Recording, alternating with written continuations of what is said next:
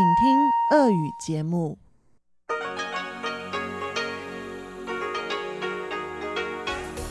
В эфире Международное радио Тайваня.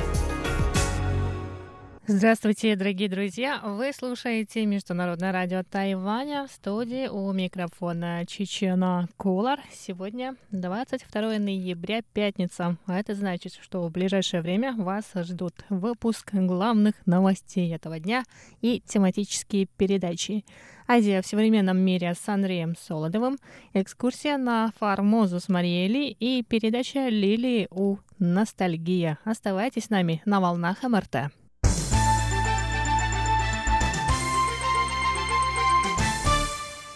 Итак, главные новости 22 ноября. Законодательный юань принял сегодня в третьем чтении законопроект о финансировании закупки у Соединенных Штатов Америки 66 истребителей F-16 продвинутой модификации. Согласно составленному исполнительным юанем законопроекту, максимальная сумма закупок должна была составить 250 миллиардов новых тайваньских долларов, что равно примерно 8 миллиардам долларов США.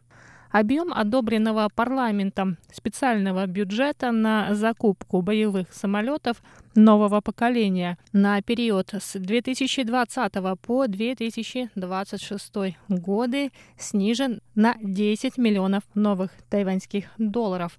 Это связано с сокращением операционных расходов на 2026 год. Председатель законодательного юаня Сю Дячуань рассказал о принятии этого законопроекта.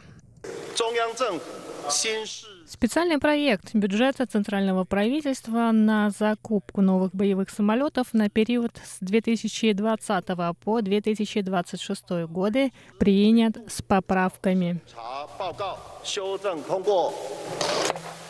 В рамках специального законопроекта также будет профинансирована модификация 142 истребителей F-16A B, находящихся на вооружении военно-воздушных сил Тайваня.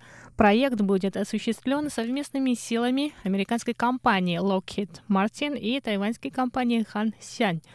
Штаб военно-воздушных сил сообщил, что Тайвань направит заявку на закупку 66 новых истребителей F-16V в декабре этого года.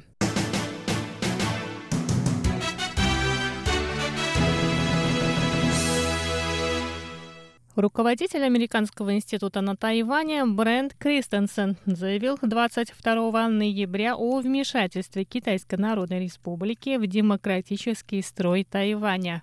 Он рассказал о внимании, которое США уделяет проблеме недостоверных новостей, подрывающих веру народа в демократию. Это, конечно, считается попыткой повлиять на демократический процесс на Тайване. Мы следим за тем, как злоумышленники используют недостоверную информацию, чтобы подорвать веру людей в демократические институты. Поэтому США и Тайвань совместными силами борются с недостоверной информацией.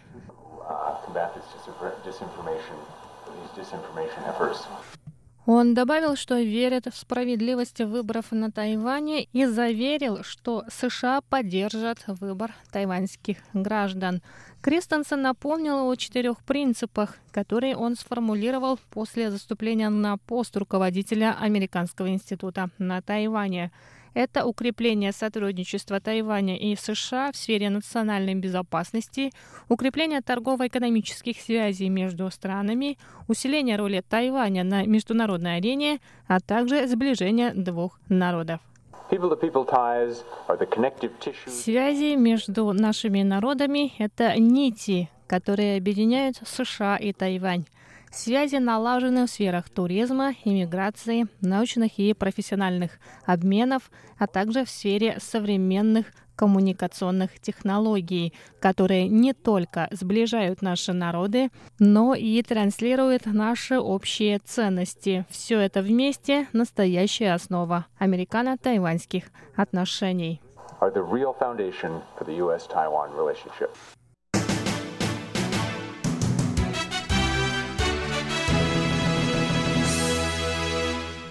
Олимпийский комитет китайского Тайбэя представил 22 ноября эскизы формы, в которой тайваньские спортсмены выступят на открытии летних Олимпийских игр в Токио в августе 2020 года. Форму сборной китайского Тайбэя разработал тайваньский дизайнер Джо Юй Ин, единственный из тайваньцев, принявший участие в официальной неделе моды в Нью-Йорке – в форме тайваньских спортсменов присутствуют узоры традиционных бумажных наклеек на окна Чуанхуа, а также фурнитура, покрытая лаком.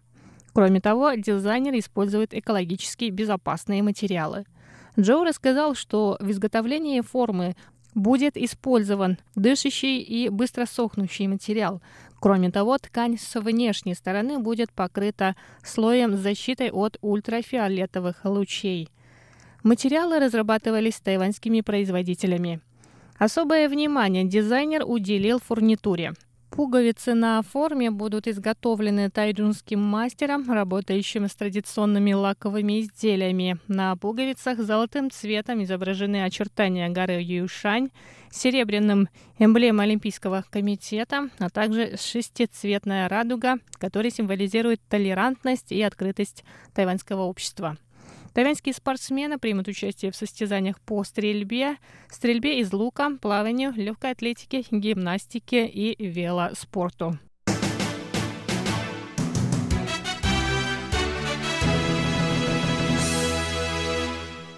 Тайбэй занял шестое место среди процветающих и инклюзивных городов мира. Об этом стало известно 21 ноября после вручения первой премии процветающих и инклюзивных городов. Премия организована администрацией испанской провинции Биская. Жюри рассмотрело 113 городов мира и оценило не только их экономические показатели, но и качество жизни городских жителей. В частности, города соревновались по уровню ВВП, индивидуальной безопасности, доступа к образованию, доступа к интернету, доступности жилья, а также по качеству окружающей среды и медицинской помощи. Тайбэй стал единственным городом Азии, вошедшим в двадцатку лучших городов мира. Токио в этом рейтинге занял 39 место, Сингапур 46 место, а Гонконг 70 -е.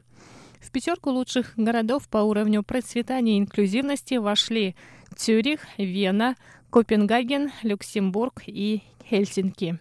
Выпуск новостей на этом подходит к концу. С вами была Чечена Кулар. До скорых встреч